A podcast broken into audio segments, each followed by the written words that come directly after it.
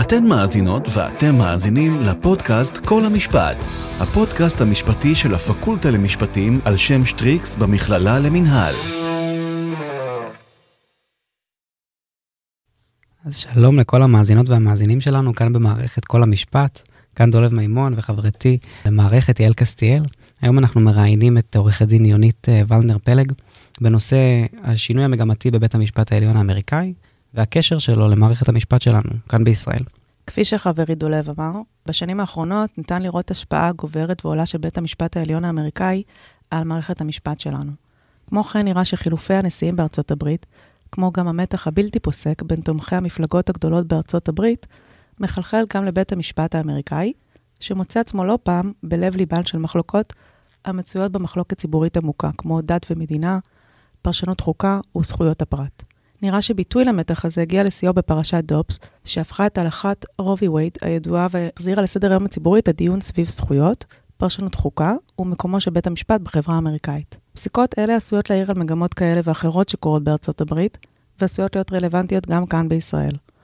בהקשר זה נבקש לבחון את הרציונלים, הקונפליקטים והשאלות המהותיות העולות מניתוח ההחלטות השיפוטיות בבית המשפט העליון בארצות הברית, ומתוכן ננסה להבין כיצד כדאי, ראוי או נכון להתייחס לסוגיות דומות שעשויות להתעורר במרחב הציבורי הישראלי בימים אלו.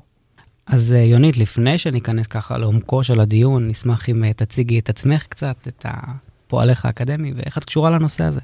אה, אני שמחה ומתרגשת להיות פה. אז ברמה האישית, קודם כל, אני היום דוקטורנטית, אני עכשיו עושה את הדוקטורט שלי, אה, דווקא לא בנושא הזה, אבל כמו בכל דוקטורט, יש לו גם פן השוואתי, ותמיד אחד מקורות ההשוואה, אחד ה...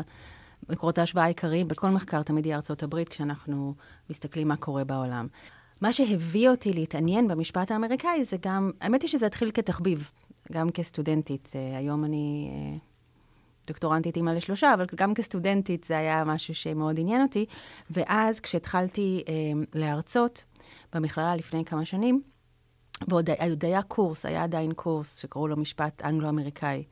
ובגלל שתוך כדי המחקר שלי לתזה עסקתי בזה לא מעט, אז uh, שאלו אותי אם אני רוצה uh, ל- ללמד את הקורס הזה, ו- וככה נאלצתי לבנות קורס שלם של משפט האנגלו-אמריקאי, שעיקרו באמת היה הבסיס החוקתי של המשפט האמריקאי. Uh, זה כמובן גרם לי להתעניין בזה יותר, ואחר כך השתמשתי בהרבה מהדברים האלה במחקר שלי.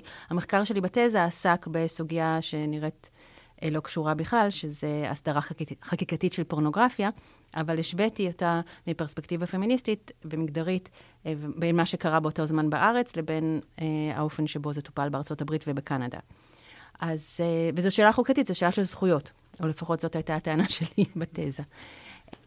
מעולה, יונית. אז אה, אולי באמת ככה, לפני שאנחנו נדון בהשפעות של בית המשפט העליון האמריקאי על זה הישראלי, ספרי לנו ככה בקצרה, מה המהומה סביב uh, סביב פסק הדין בעניין דובס, שבעצם הפך את הלכת רובי וייד. אז קודם כל, אה, מי שמכיר קצת את מה שקורה בחברה האמריקאית, אז אה, סוגיית אה, ההפלות או הזכות להפלה היא לא דבר חדש. זה משהו שנמצא בדיון הרבה מאוד שנים, זאת אומרת, זה, זה, זה לפרקים סוער ולפרקים רגוע, אבל זה נושא שנבחרי ציבור... מביעים את עמדתם לגביו כדי להיבחר. רובי וייד זו הלכה שלפני 50 שנה בערך שינתה את מאזן הכוחות בהקשר של זכויות של נשים בארצות הברית, כשהיא קבעה שעל פי החוקה האמריקאית, בעיקר הסעיף 14, התיקון 14, אבל לא רק, קיימת זכות חוקתית להפלה בארצות הברית, שהיא חלק מהזכות של נשים אה, לא, לאוטונומיה, אוטונומיה על גופם אה, וכן הלאה. כאשר הפסק הדין עצמו מראש איזן. מראש קבע שזה, שיש איזה מאזן, שהזכות להפלה אף פעם לא הייתה אבסולוטית, היא הייתה באופן מוחלט רק בשליש הראשון, ואחר כך יש כל מיני תנאים, כאשר בשליש השלישי זה רק מסיבות אה, רפואיות קשות. וזה כמובן עורר סערה, כי פתאום השתנה האיזונים. לפני זה היה מאבק מאוד חזק לקבל הכרה בזכות של נשים על גופן, תוך, תוך הבנת המשמעות של הריון ולידה על נשים אה, בפרט. זה, אני חושבת שזה גם על גברים וגם על נשים במובן של האם להביא ילד או לא, אבל המשמעות של להביא ילד עבור נשים היא אחרת. ובעצם המש, המשפט האמריקאי על כל המאבקים החברתיים והמשפטיים והתרבותיים נשאר לאורך 50 שנה עם תקדים שקבע שהחוקה האמריקאית מגינה על הזכות להפלה, על זכות האוטונומיה של נשים על גופן בצורה כזו או אחרת. אפשר לדבר על, על פסקה מאוחרת יותר שקצת שחקה את זה, או מבחנים שונים ש, שהיו, אבל זה היה המצב. וגם מבחינת דעת הקהל בארצות הברית, עם השנים, וזה גם נכון לגבי השנים האחרונות וגם עד ואחרי פסיקת uh, בית המשפט בעניין דובס, רוב הציבור האמריקאי על גווניו חושב שהזכות להפלה לא צריכה להיות מוסדרת על ידי הממשלה. זאת אומרת שיש כזאת זכות, גם אם יש התנגדות להפלה, סטטיסטית רוב האנשים חושבים שהזכות להפלה צריכה להיות אישית. זאת אומרת, לא שאלה של אה, המדינה. ובדובס בעצם בית המשפט, אה, בית המשפט הנוכחי, בהרכבו הנוכחי, 2022, הגיע לפתחו עוד תיק שעסק בש, באיזשהו חוק מדינתי שהגביל הפלות, ובמסגרת הדיון בו, הרוב של בית המשפט, שהיום הוא רוב שמרני חזק, בעצם פשוט הפך את ההלכה, קבע לא, בית המשפט uh, הקודם טעה, ואנחנו בעצם, החוקה האמריקאית איננה מגינה על זכותן של נשים לאוטונומיה על גופן בהקשר של הפלה. המשמעות בארצות הברית היא שעכשיו אין כזאת זכות. אם אין כזאת זכות, מי שאחראי לקבוע אם נשים יוכלו לבצע הפלה באיזה שלב וכן הלאה, זה כל מדינה, על פי המחוקק. אז התחושה של נשים בארצות הברית היא שנשים בארצות הברית היום, יש להן פחות זכויות מה שהיה להן בצורך העניין מאי 22. אה, רוב הנשים שנמצאות היום בארצות הברית גדלו לתוך מציאות שבה יש להן זכות שלבנות שלהן לא תהיה. באמת נראה שמדובר באיזושהי רעידת אדמה ככה שהסעירה את ארצות הברית, אבל בהקשר שלנו, אם נחבר את זה לדיון שלנו, ותסבירי לנו בעצם מה, למה, למה זה חשוב לנו בתור משפטנים ישראלים לנתח את המגמות האלה. אולי אפשר לשאול את זה, האם את רואה שינוי מגמה? האם מדובר באיזושהי נקודת תפנית באופן שבו בית המשפט העליון מנתח סיטואציות חברתיות, משפטיות, פוליטיות, באופן בו הוא מנמק את זה? ושוב, למה, למה חשוב לנו בתור משפטנים לנתח את זה ולהבין את זה? תראה, אני חושבת ש... שזה מתחלק לכמה רבדים. קודם כל, אני לא בטוחה שההשפעה היא ישירה. זה לא אחד לאחד, אין שום ספק. אם כי ויש לא מעט מאמרים לאורך השנים בכל מיני אסכולות ובכל מיני תחומי משפט שמראים שיש השפעה ברורה של המשפט האמריקאי על המשפט הישראלי, ואנחנו לא יכולים להתעלם מההשפעה הזאת. יש השפעה שהיא משפטית, יש השפעה שהיא תרבותית, אה, והיום חלק מההשפעה הזאת, ואנחנו יכולים להיכנס לזה בצורה מורחבת יותר או פחות, היא, יש ארגונים מאוד ספציפיים בישראל, כמו ארגון קהלת, ממומנים על ידי אה, גופים פוליטיים או בעלי השקפה פוליטית בארצות הברית, שיש להם אה, הרבה כסף ויכולת להשפיע על מה שקורה פה, ואג'נדה עם נכונות להשפיע. אז ככה שזה לא מקרי, יש חלחול של ערכים, חלחול של שיח שבא מכיוון ארה"ב לישראל. אה, וכמו שדיברנו, או כמו שכל סטודנט משפטים יכול לדעת, אה, משפט השוואתי הוא משמעותי. אנחנו מדינה מאוד קטנה, ואנחנו מושפעים ממה שקורה סביבנו, אה, מחוץ לנו. בוודאי, ככל שזה קורה בשיטות משפט שקרובות לנו, וככל שזה קורה במדינה שההשפעה שלה עלינו ברבדים שונים, אה, היא דומה. אבל ההשפעה היא לא אחד לאחד, ויותר מזה, אני לא בטוחה במקרה הזה שאפשר יהיה לדבר על השפעה של ההחלטה של בית המשפט העליון בארצות הברית על, הא, על האופן שבו יפסקו שופטים בבית המשפט העליון בישראל. אבל זה ישפיע על, המע, על המערך המשפטי. זאת אומרת, ש, איפה שאנחנו רואים השפעה, זה על השאלה אם יש שינוי קונסטיטוציוני או שינוי אה, תפיסתי במה בית המשפט יכול לעשות, על מה הוא יכול להגן, לאו דווקא האופן שבו בית המשפט עושה את זה. אה, ואגב, לאו דווקא בשאלת ההפלות, אם כי גם זאת שאלה מאוד מסעירה וסוערת, שמקבלת התייחסות בישראל, אבל בישראל זה, זה סיפור מסובך יותר. כי למרות שאין זכות להפלה, יש נגישות להפלה, ולא בטוח כמה רוצים לגעת בזה. באמת אפשר לראות בסיטואציה, בסיטואציה הזאת, אולי אפשר להסתכל על זה שלנו בתור משפטנים יותר נוח אה, לבקר, להיות ביקורתיים כלפי סוגיות שהן חיצוניות, שאנחנו רואים אותן בארצות הברית, שזה לא ככה אצלנו, במגרש שלנו, יותר קל לנו לבקר אותן ולהיכנס לעומק. אם אנחנו נסתכל על הרציונלים המשפטיים בארצות הברית, אנחנו אולי יכולים גם לשקף אותם או להקביל אותם לשאלות שאנחנו עשויים למצוא את עצמנו דנים בהם כאן בישראל. כמו לצורך העניין, מי בעצם אמור לטפל בנושא של, של זכויות, או מה הבעיות שעלולות להיווצר אם בית משפט, אם בית המשפט כאן יכיר או יאכוף את הזכויות במקום או לצד המחוקק. אז באמת כאן אני רוצה לשאול אותך, האם אנחנו צפויים לראות שאלות כאלה, להתמודד עם שאלות כאלה אה, בימינו? שאנחנו לא צריכים לדמיין את זה. עכשיו על השולחן מונחת הצעת חוק, בין השאר, של פסקת ההתגברות, שרוב המשפטנים בארץ חושבים שהיא בעייתית. אמ, אבל כמובן אפשר להתווכח, ובשבוע רק היו שני כנסים בנושא, אחד אצלנו פה במכללה למינהל, שעוסקים בדיוק בנושא הזה. אבל השאלה שעל השולחן, ש... אמ, שפסקת ההתגברות מניחה לפתחנו היא מי אחראי לקבוע את הערכים השולטים במדינה. מקביל לזה, באיזה אופן אפשר להגן על זכויות.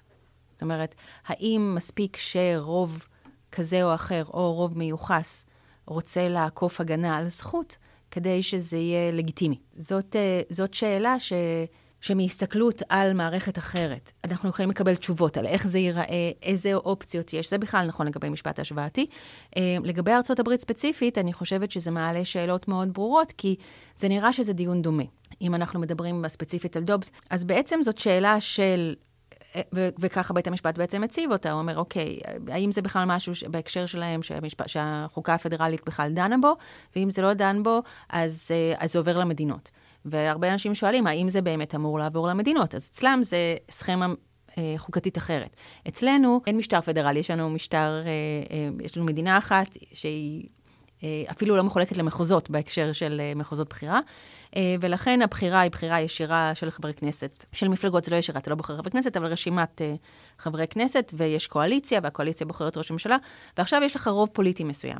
והרוב הפוליטי הזה שולט גם על הממשלה וגם על הכנסת בישראל, כי כדי לייצר קואליציה, זה אומר שיש מספיק אנשים מתוך הכנסת שיצביעו עם הקואליציה, ומצד שני יש בית המשפט, שכרגע אמון על, אה, לפי המבנה הקונסטיטוציוני הנוכחי שלנו, אמון על אה, ההחלטה האם אה, זכויות, האם המחוקק יכול או לא יכול להפר, להגביל, לפגוע בזכויות מסוימות. ופסקת ההתגברות תשנה את האיזון הזה. האם היא תבטל את היכולת של בית המשפט לבקר? לא. התיקים עדיין יוכלו להגיע לבית המשפט. היא רק תאפשר לכנסת להתגבר גם על אמירה שיפוטית ברורה של בג"ץ שמשהו הוא פוגעני מעבר לפסקת ההגבלה. כי אצלנו יש מראש, יש אפשרות לפגוע בזכויות, זה פשוט באופן מסוים. Uh, תודה, ינית. Uh, מכאן אנחנו נבקש לחלק את הדיון uh, לשני נושאים עיקריים שעשויים לעלות לסדר היום הציבורי, בעיקר נוכח המציאות הפוליטית המשתנה במדינת ישראל, כפי שציינת. אז הנושא הראשון הוא זכויות נשים. האם לדעתך אנחנו, מערכת המשפט בישראל, uh, צפויה להתמודד עם שאלות סביב נושא זכויות נשים? ואם כן, האם אנחנו צפויים לראות את ההשפעה או קשר בין מה שקורה בארצות הברית לבין מה שקורה או שיקרה בישראל? קודם כל, כן, אני חושבת שאנחנו מתמודדים עם השאלה של התמודדות עם זכויות נשים בתוך המתח התרבותי-חברתי בישראל הרבה מאוד שנים. סטודנטים וסטודנטיות למשפטים, ואולי גם להיסטוריה, יכולות בקלות לשים לב שהייתה איזו מגמה של משנות ה-80 לתוך שנות ה-90 ואולי תחילת ה-2000, שהיה ברור שיש פריחה של זכויות שוויון בכלל, ובוודאי של זכויות נשון של, שוויון של נשים. אה, ובמקומות מסוימים שהם אה, בועתיים, זה גם נראה כאילו זה ממשיך. זאת אומרת, אה, לאורך הרבה זמן, כל הצמרת הכלכלית שלנו הייתה נשים. וגם בצבא הייתה הרגשה שבמקביל לזה שמצד אחד יש הפרדה של נשים בכל מיני מקומות, תפקידים נפתחו מאוד, תפקידים קרביים שונים, על גוונים שונים נפתחו מאוד לנשים, אז יש איזו הרגשה של כל הזמן מתח של הלוך חזור. אבל גם לא צריכים ללכת מאוד רחוק. תחילת שנות האלפיים הם, הם היו הפעם הראשונה שהתמודדנו עם שאלות של הפרדה. אוקיי, זה התחיל בהפרדה באוטובוסים, וזה ממשיך בהפרדה במקומות אחרים. היום יש הפרדה באקדמיה, יש הרבה אה, נשים וגם גברים שמתנגדים להפרדה וטוענים שזה יוצר בעיה. אני מהאנשים שמס, שמסכימות שהפרדה היא סוגיה של שוויון. אין דבר כזה נפרד אך שווה, אה, אם מדברים על השפעות אמריקאיות. אז... אה, אז בדיוק uh, השאלה הבאה זה האם לדעתך, אם תהיה הפרדה בישראל, כפי שאמרת לעניין האוטובוסים למשל, האם ההפרדה תהיה חוקתית או לא? יש הפרדה בישראל, ונקבע על ידי בית המשפט שהיא חוקתית. הוא עשה את זה בצורה עקיפה, שלא להתמודד עם... זאת אומרת, בעיניי שלי, בית המשפט לא התמודד עם השאלה באמת, כי אה, אם, אם אתם קוראים את פסק הדין בעניין, פסק דין רגן, אז הוא כאילו אמר, אי אפשר להכריח להפריד, אבל אם זה בהתנדבות אי אפשר למנוע. אבל הפרדה בקונטקסט כזה היא, איך אפשר לדעת אם זה התנדבותי או לא? זאת אומרת, אה, שלא לדבר על זה שהיום אנחנו יודעים שבחלק זה לא התנדבותי. אז בית המשפט בעצם אמר, זה לא שוויוני להפריד, אבל. ואם אתה אומר אבל, אז אתה לא באמת נותן הגנה למי שרוצה שלא תהיה הפרדה. אז בהקשר הזה באמת אנחנו יכולים אולי להתחבר לסימפוזיון שהשתתף בו מנחם מאונטנר, שבעצם מדבר על, ה, על ההשפעה האפשרית של פסק דין דובס. הוא מדבר על כך שבאספקט הראשון אפשר להסתכל על זה, לתת לזה כותרת כהעם יקבע ולא בית המשפט. אה, מה שבעצם הוא מנסה להגיד, או שאולי אנחנו נוכל להתחבר על זה, להתחבר לזה דרך אה, מה שקורה כאן בישראל, זה שהשופטים, שבעצם לא נבחרו על ידי איזשהו מנדט ציבורי, הם אלה שיקבעו את הערכים אולי אפילו של מדינת ישראל, וזה מעלה שאלות לא פשוטות. אם אנחנו גם לוקחים את המבנה, את, את המבנה הקונסטיטוציוני של בית המשפט העליון כאן בישראל לעומת ארצות הברית, אולי זה גם יכול להוות איזשהו מכשול. התלות המסוימת אולי של בית המשפט העליון במחוקק או ברשות המבצעת, יכול אולי להוות איזשהו קריטריון על מידת ההשפעה שהם רוצים לקחת או רוצים לקבל, אם בכלל קיימת כזאת, על הקביעה של הערכים של המדינה. אה, והעניין השני, ההחלפה של הלכות קיימות. אנחנו יודעים שב, שבשנות ה-80-90 הייתה איזושהי מגמה אה, די מובהקת של בית המשפט העליון לשנות, לחזור בו, אה, לקדם הלכות חדשות ובעצם לסתור או לבטל הלכות קודמות. ועכשיו יכול להיות שהשאלה הזאת תתעורר עוד פעם בעידן הזה של בית המשפט העליון, עד כמה זה לגיטימי לשנות הלכות שהן כל כך מבוססות, כמו לצורך העניין הלכת רובי וייד, ששלטה עשרות שנים. ועכשיו הפכו אותה. תראה, אני חושבת שזה נכון לגבי כמעט כל בית משפט בשיטה אה, אנגלו-אמריקאית, שאנחנו בסוף השוליים של השיטה הזאת. בית המשפט, ממה שאני חווה, כמעט תמיד מנסה להתחמק מלקבוע ערכים. הוא רואה את עצמו כאוכף ערכים. כלומר, אם הערכים כבר שם, אה, אצל ארצות הברית זה החוקה, אה, אצלנו זה באמת בהתחלה היה מטריה נורמטיבית, כאילו הייתה חוקה, ואחר כך הם עוגנו בצורות שונות. אה, אז אצלנו זה היה מכוח, זה התחיל מכוח השיטה. זאת אומרת, בית, בית המשפט הצעיר אה, של ישראל, בזמנו, בשנות ה-50, אמר, אמר, אתם אמרתם בהכרזת העצמאות שאנחנו מדינה מסוג מסוים. מדינה מסוג מסוים, יש לה כל מיני דברים. אם אנחנו דמוקרטיה, אז הפרדת רשויות, אז שמירה על זכויות אדם וזכויות מיעוט, וכן הלאה. וכמובן, את שלטון הרוב. אבל אף פעם, אני לא מכירה אף בית משפט אה, להתערב. זה, אה, בתי משפט אוהבים להיות, בכלל, דיברנו על זה, משפטים זה, זה משהו שמרני ביופיו, ובתי משפט אוהבים להיות הכי... אני, אני, מה אני עשיתי בסך הכל, אוקיי? זה... ובדרך כלל הם מנסים לנמק את זה. גם דובס, אגב, בולט, אני, מה אני עשיתי בסך הכל. כאילו, לא, לא, לא, אני לא עשיתי שום דבר, אני... זה... אז... בהקשר הזה, את לא חושבת אולי שאפשר להסתכל על פסק הדין בעניין דובס ככזה שמנסה אולי לקבוע איזה שהם ערכים, אולי בצורה של שלילה, שכל מדינה תחליט לעצמה, אבל אולי יש פה בעצם איזושהי אמירה של אלה, זה חלק ממערכת הערכים של החברה האמריקאית. קודם כל, ברור לי שכן. אני רק אומרת שבית המשפט לא שש בדרך כלל, וכשהוא עושה את זה, הוא משתדל לעשות, להגיד שהוא לא עשה את זה. ספציפ, ספציפית, אני חושבת שאחת הסיבות שדובס הוא רעידת אדמה שהוא בארצות הברית ובכלל, כי אתה רואה, אנחנו מדברים עליו, אנחנו לא היחידים, אה, קשורה בזה שאני חושבת שבהיסטוריה הפוסט מלחמת העולם השנייה, כמעט ולא תיתקל במדינה שנסוגה מזכות שהיא נתנה.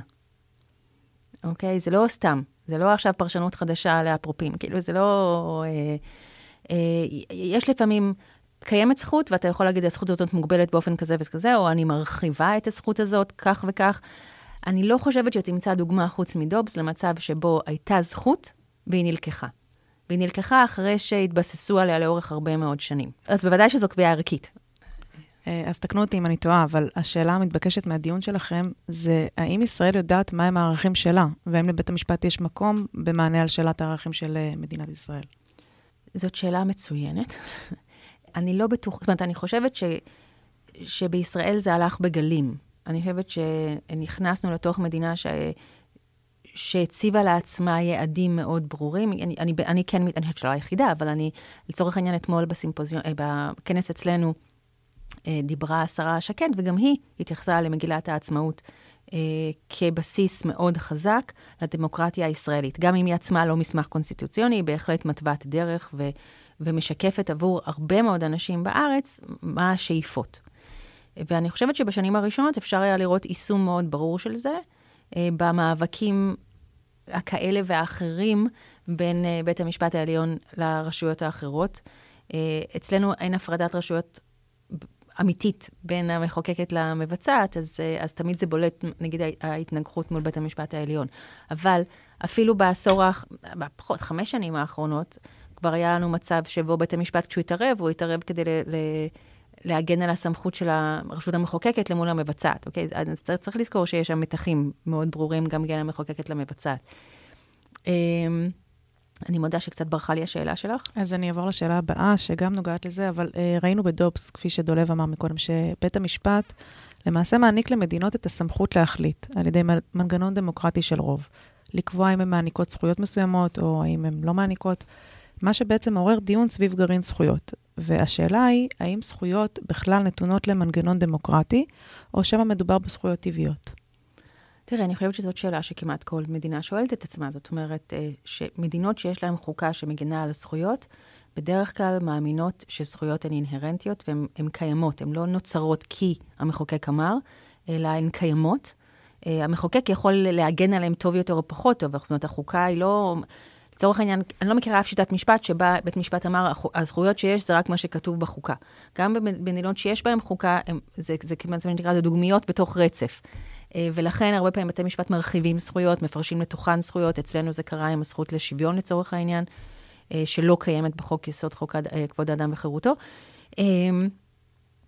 אבל כל מדינה שואלת עצמה את השאלה הזאת, ובאמת, הדיון, אחד הדיונים סביב פסקת ההתגברות, היא השאלה האם יש, אם יש זכות, האם יש רוב כלשהו שאמור לאכול, ש, ש, שאמור להיות מסוגל לבטל את הזכות הזאת. ושוב, חשוב להבין את, הקונס, את, את הקונטקסט. בישראל זכויות הן לא מוחלטות, וזכויות מוגנות חוקתית. ואני מאלה שטוענים שזכויות היסוד הן כן חוקה, או חלק מחוקה. אמ, החוקים האלה מראש קבעו את האופן שבו אפשר לפגוע בזכויות. פסקת ההגבלה היא המתכון לפגיעה בזכויות. אתם יכולים לפגוע בזכויות עם א', ב' וג', וזה לא בית המשפט אמר. נגיד בארצות הברית רוב רוב המבחנים או אה, הבסיסי אה, בדיקה של אה, בית המשפט את המחוקק או את הרשויות, הם מבחנים שהוא עצמו המציא, בית המשפט. אצלנו לא, אצלנו בית המשפט לקח את המתכון שסיפק המחוקק ומפעיל אותו. נכון שהמתכון הזה הוא נתון לפרשנות כזו או אחרת, בוודאי, אין, הסוגיות כאלה הן מאוד מורכבות, אבל בית המשפט שואל את עצמו האם זה עומד בפסקת ההגבלה. אז השאלה עכשיו היא לא האם למחוקק יהיה מותר אה, ל- ל- לפגוע בזכויות, השאלה עכשיו אחרי זה, כאילו אחרי פסקת ההתגברות, תהיה האם המחוקק יכול לפגוע בזכויות באופן שאינו מידתי, או באופן שאינו תואם את ערכיה של מדינת ישראל, באופן כלשהו שלא תואם את פסקת ההגבלה. זאת אומרת, אנחנו, נכון שנתן, אנחנו המחוקק, נכון שנתנו מתכון, אבל לא מספיק. עכשיו אני רוצה ללכת הלאה. אני מהאנשים שחושבים, אני לא לבד, נגיד אה, בהקשר הזה, אני חושבת אתמול אה, מי שייצג את העמדה הזאת היה אה, פרופסור אייל גרוס. אני מהאנשים שחושבים שזכויות לא אמור, כאילו, בהנחה שלא עומדים בפסקת ההגבלה, זה לא משנה מה הרוב, משטר דמוקרטי לא אמור לאפשר פגיעה בזכויות הללו. זאת אומרת, זה לא מספיק ש-90% מהאנשים רוצים שלי לא תהיה זכות. זה לא... בהקשר הזה, אני אולי באמת אשמח לקחת את, ה, את, ה, את הדיון לנושא של זכויות להט"ב, ועוד מעט נבדוק גם האם הן uh, עתידות להיות מאותגרות באופן כזה או אחר בבית המשפט. אצלנו ואצלם. אצלנו ואצלם. Okay. אוקיי. אולי באמת אצלם, ומכאן נוכל להשיג גם על מה יקרה אצלנו, אבל uh, לפני כן אני רוצה להתעכב רגע על שאלת העקביות של בית המשפט. הרי אם אנחנו מנסים לנתח איזושהי מגמה, okay. אוקיי. לראות האם, כיצד הוא קבע uh, פסיקה כזאת או אחרת בעניין מסוים, אם אנחנו יכולים ללמוד על זה, אה, על הרציונל או על דרך החשיבה, דרך ההנמקה שתהיה בעניין אחר. לצורך העניין, אנחנו רואים שהרציונל שניכר בפסיקה בעניין דובס, לעומת אה, פסיקה גם כן עכשווית יחסית בעניין הנשק, אפשר לראות שהרציונלים הם יחסית הפוכים. השאלה, ועכשיו אני אקשר את זה לזכויות, ה, לזכויות, אה, לזכויות להט"ב, האם אנחנו צפויים לראות איזושהי עקביות בפסיקות בית המשפט, ככל שמדובר על גרעין זכויות. זכויות אדם כמובן. אוקיי, אמ, להתייחס לארה"ב קודם?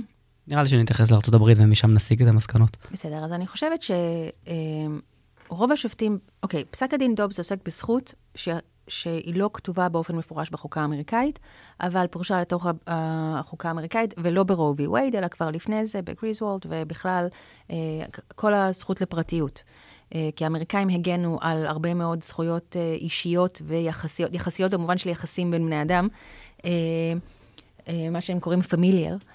או ריליישנל, דרך הזכות לפרטיות. לצורך העניין, הזכות לפרטיות כאן היא חלק מהזכות לאוטונומיה, ואני יכולה לבחור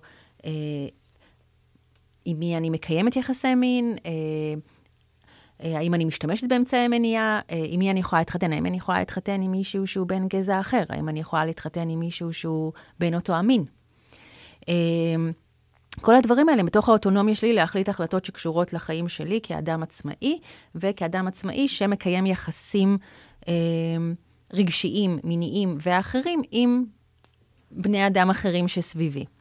ואני חושבת שכשהרוב אה, בדובס הפך את פסק הדין, הם ניסו להגיד שלא, לא, אל תיבהלו, זה רק קשור לזכויות להפלה, כי הזכות להפלה לא כתובה, וזה לא חלק מהזכות לפרטיות לדעתנו, ובלה בלה בלה. אה, אבל כל ההיגיון שבנה את רו וי וייד בנה גם פסיקות אחרות, שקדמו ושהיו מאוחרות לו. ואחד מהשופטים, השופט תומאס, אמר בכנות, אם אני מפקפק, אם אני טוען שבית המשפט בפרשנות שלו טעה כשהוא פירש את החוקה כך שתגן על הזכות הזאת, אז uh, מה שנקרא, הבו לפניי גם את כל האחרים. בואו נדון בשאלה. הוא אמר, כל, כל הזכויות שקיבלתם מכוח פרטיות, אני טוען שזה לא מבוסס משפטית ושזו טעות של בית המשפט העליון. והוא ציין באופן מפורש גם את הזכות אה, לנישואין אה, בין בני אותו המין. שאגב, זה התחיל, זה התחיל מהשאלה אם בכלל מותר למשטרה לבוא ולהיכנס לחדר המיטות ולהגיד לי לא לשכב עם מישהו שהוא בין אותו המין. וזה התפתח משם, אחרי שזה נהפך, זה התפתח משם לשאלה, שאגב, בהתחלה הזכות לפרטיות לא הוחלה. על זוגות בני אותו המין, אלא רק על זוגות הטרוסקסואלים. ורק בשלב מאוחר יותר היא הוחלה על זכויות, אה, אה, על בני זוג מאותו המין. ואחר כך, אוקיי, אז אם אנחנו יכולים לקיים יחסים רגשיים ופיזיים וזה, אז למה אנחנו לא יכולים להתחתן? ואז באמת בשלב מאוחר, גם בית המשפט העליון האמריקאי הכיר בתפיסה הזאת כתפיסה שמאפשרת נישואין בין בני אותו המין. ככל שהנושא הזה יאותגר בבית המשפט העליון, אפשר לעשות אפילו איזושהי סימולציה אה, מספרית, אנחנו יודעים שהיחסים בין, בבית המשפט העליון האמריקאי הם באמת 6-3. כן, נגיד 5-1-3, כי רוברטס הוא לגמרי שמרן, אבל הוא שמרן משפטי, הוא לא שמרן פוליטי כמו אליטו וחבורתו, לצורך העניין. זאת בדיוק הנקודה שאני רוצה שנדבר עליה. יש לנו שלושה שופטים שהם, אה, סליחה, שישה שופטים שמרנים, ועוד שלושה שופטים שככל הנראה, ככל שינסו לאתגר את, ה, את הנישואים הגאים, הם יתנגדו לזה. בדיסנט, כן. בדיוק. בואי תסבירי לנו באמת איך זה יכול להשתנות עם שני השופטים הנותרים האלה, ולאן הכף יכולה לטעות. שוב, אני, אני רוצה להגיד שזה יכול להשתנות, אבל זה לא חייב להשתנות. אין שום ספק שבארצות הברית היום יש חרדה וחרדה מוצדקת, אה, בשאלה איך בית המשפט יתמודד עם שאלות כאלה. ודובס מעלה כל מיני שאלות, אחת מהן שלבית המשפט ל- לרוב היום אין, הוא לא בודק השלכות, או לפחות הוא לא רואה מתפקידו לבדוק השלכות. אה, וגם הוא הצליח לדון, נגיד, בכל העניין של ההפלות, בלי לתהות על שאלת גופה של האישה. האישה לא נכחה בפסק הדין אה, בעניין דובס, אלא רק כל מיני תיאוריות על מי צריך להחליט, ה-state או ה-federal וכן הלאה. אה, ובהקשרים אחרים, אין פסיקה עקבית עד כדי כך. זאת אומרת, יש דברים, אני חושבת שיש מספר שופטים שברור לגביהם מה תהיה הכרעתם, אם זה תומאס ואם זה אליטו ואולי קוני בארט, אבל אה, יש שופטים אחרים שה... השמרנות שלהם באה לידי ביטוי יותר ברור גם בהקשר המשפטי. זאת אומרת, מתי אני הופך הלכה, אמ, אמ, איזה, איזה חוקים יש, יש למדינה סמכות כן לאכוף, לעומת איזה דברים הפדרציה יכולה להתערב. אז אני לא בטוחה שיש תשובה חד משמעית, אני חושבת שהחשש המוצדק של כולם הוא שאם... עם שאלות של נישואין חד-מיניים, או אפילו שאלות של, של אמצעי מניעה, יגיעו שוב לבית המשפט, הוא יגיד, לא, לא, זה סבבה, אם מדינה חושבת ברוב האלקטורלי שלה שצריך להגן על זה, זה יופי, אבל זאת לא, זה לא מחייב את כל המדינות. זאת אומרת, אם עכשיו אני גרה ביוטה, אז, והמדינה חושבת שאני לא יכולה להשתמש באמצעי מניעה ולא להתחתן עם, עם בת זוג, אז uh, בסדר, זה הערכים, מי שקובע את זה זה הסטייט. זה לא מוגן בחוקה האמריקאית. הפדרציה לא יכולה להתערב למדינה בזה, וזה חשש אמיתי, מכיוון שיש, היום יש סופר מג'וריטי בבית המשפט העליון, שאנחנו לא בטוחים איך יפסוק. זאת אומרת, כמו שראינו, דובס, רובי וייד היה בכל מקרה נהפך, כי זה מספיק חמש כדי להפוך אותו. אז השאלה היא כזאת, איזה סוג של שאלה תגיע בפני בית המשפט העליון, ואיך היא תהיה מנוסחת. אה, ואני מזכירה לכם שבית המשפט העליון האמריקאי, בדומה לבג"ץ, אבל בצורה הרבה יותר מצומצמת, אה, דן רק במה שהוא רוצה. זאת אומרת, אצלנו דברים יכולים להגיע לפעמים בערעור, ויעלו גם שאלות חוקתיות. בג"ץ הוא גם דן במה שהוא רוצה במרכאות, אבל הוא הרבה יותר רחב. ברגע ש... כמו שדיברת קודם, זאת אומרת, שנות ה-80 התאפיינו גם בזה שהורחבה הזכות לשפיטות וזכות העמידה וכל מיני אה, דברים כאלה. אז זה מפחיד. זה מפחיד כי אם אנחנו מחזיקים בדעה שיש זכויות שהן אינהרנטיות, ואחת הזכויות זה את מי אני יכולה לאהוב ובאיזה אופן, והאם אני יכולה להגשים את כל הזכויות של אנשים הטרוסקסואלים בהקשר הזה, הן לא מוגנות היום בארצות הברית. זאת אומרת, יש חשש אמיתי שאופן החשיבה ששימש כדי להפוך את רו וי וייד ישמש גם הלאה. אה, אז ינית, אה, דבר ראשון, אנחנו מאוד אה, מודים לך שלקחת חלק בפודקאסט שלנו, ועל הידע הנרחב שהצגת בנושא כל כך חשוב, שיש צורך לדון בו ולהעלות אותו לסדר היום בחברה הישראלית. וגם המאזינות והמאזינים שלנו, שהנעמנו את זמנכם.